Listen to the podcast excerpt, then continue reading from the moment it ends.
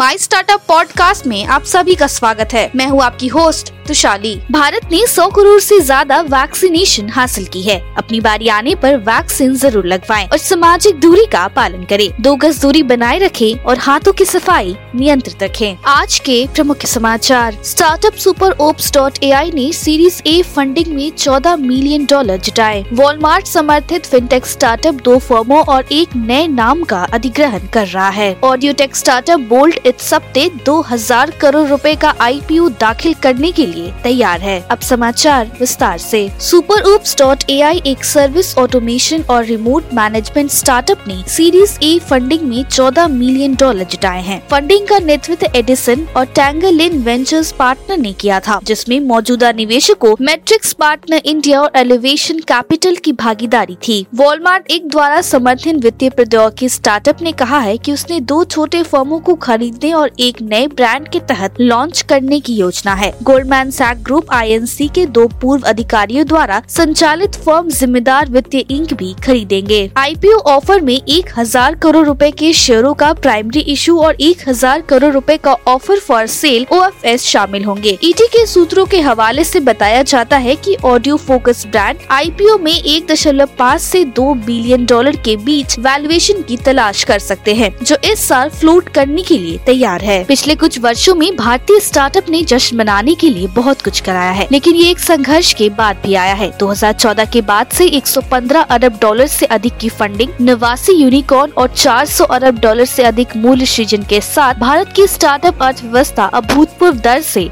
बढ़ रही है। वॉलमार्ट जिस वित्तीय प्रौद्योगिकी स्टार्टअप का समर्थन कर रहा है, वो दो वित्तीय कंपनियों का अधिग्रहण करेगी, क्योंकि एक ऐसे ऐप बनाने की कोशिश करती है, जहाँ खरीदार भुगतान प्राप्त करने से लेके उधार लेने और पैसे बचाने तक विभिन्न वित्तीय गतिविधियाँ कर सकते हैं। असम के मुख्यमंत्री हेमंत विश्वा शर्मा ने बुधवार को गुवाहाटी विश्वविद्यालय में राज्य में एक स्टार्टअप और नवाचार आंदोलन का नेतृत्व करने का आग्रह किया और संस्थान को आश्वासन दिया कि उसे सरकार से सभी समर्थन मिलेगा। महामारी की शुरुआत के बाद से सबसे खराब महीने के लिए वैश्विक शेयरों में बिकबाली के बाद गोल्डमैन सैक ग्रुप ने सिटी ग्रुप के रणनीतिकारों का कहना है की अब इसे खरीदने का समय है। इसराइली स्टार्टअप फायर गूगल ने बिग क्वेरी स्नो फ्लैग और अन्य को क्लाउड डेटा वेयर हाउस समाधान के साथ ले रहे हैं, जिनका दावा है कि ये बड़ी डेटा सेट पर अपने कॉम्पिटिटरों की तुलना में सस्ता और तेज विश्लेषण चला सकते हैं। फेडरल रिज़र्व की अधिकारी अपनी दो दिवसीय नीति बैठक के समापन पर बुधवार को ब्याज दरों को शून्य के करीब रखने के लिए तैयार है, जबकि संभावना है कि वो मार्च के मध्यम में अपने निम्नलिखित सभा में दरी बढ़ाने के लिए तैयारी कर रहे हैं। सिंगापुर एक्सचेंज पर निफ्टी वायदा 342 अंक या एक दशमलव नौ आठ प्रतिशत की गिरावट के साथ सोलह हज़ार नौ सौ बाईस आरोप कारोबार कर रहे थे। ये दर्शाता है की गुरुवार को दलाल स्ट्रीट नकारात्मक शुरुआत की ओर अग्रस्त था। आज के लिए इतना ही। हमारे टीवी चैनल पे 400 से अधिक स्टार्टअप्स और एमएसएमई शो है। जाँच करिए। माई स्टार्टअप टीवी अब गूगल प्लेटफॉर्म पे भी उपलब्ध है। तो आपको हर कदम पे स्टार्टअप्स और एमएसएमई से जुड़े नवीनतम समाचार प्राप्त होंगे। आप हमारे टीवी चैनल को सब्सक्राइब करके भी हमारा समर्थन कर सकते हैं और घंटी के आइकॉन को दबाना ना भूले। आप हमें को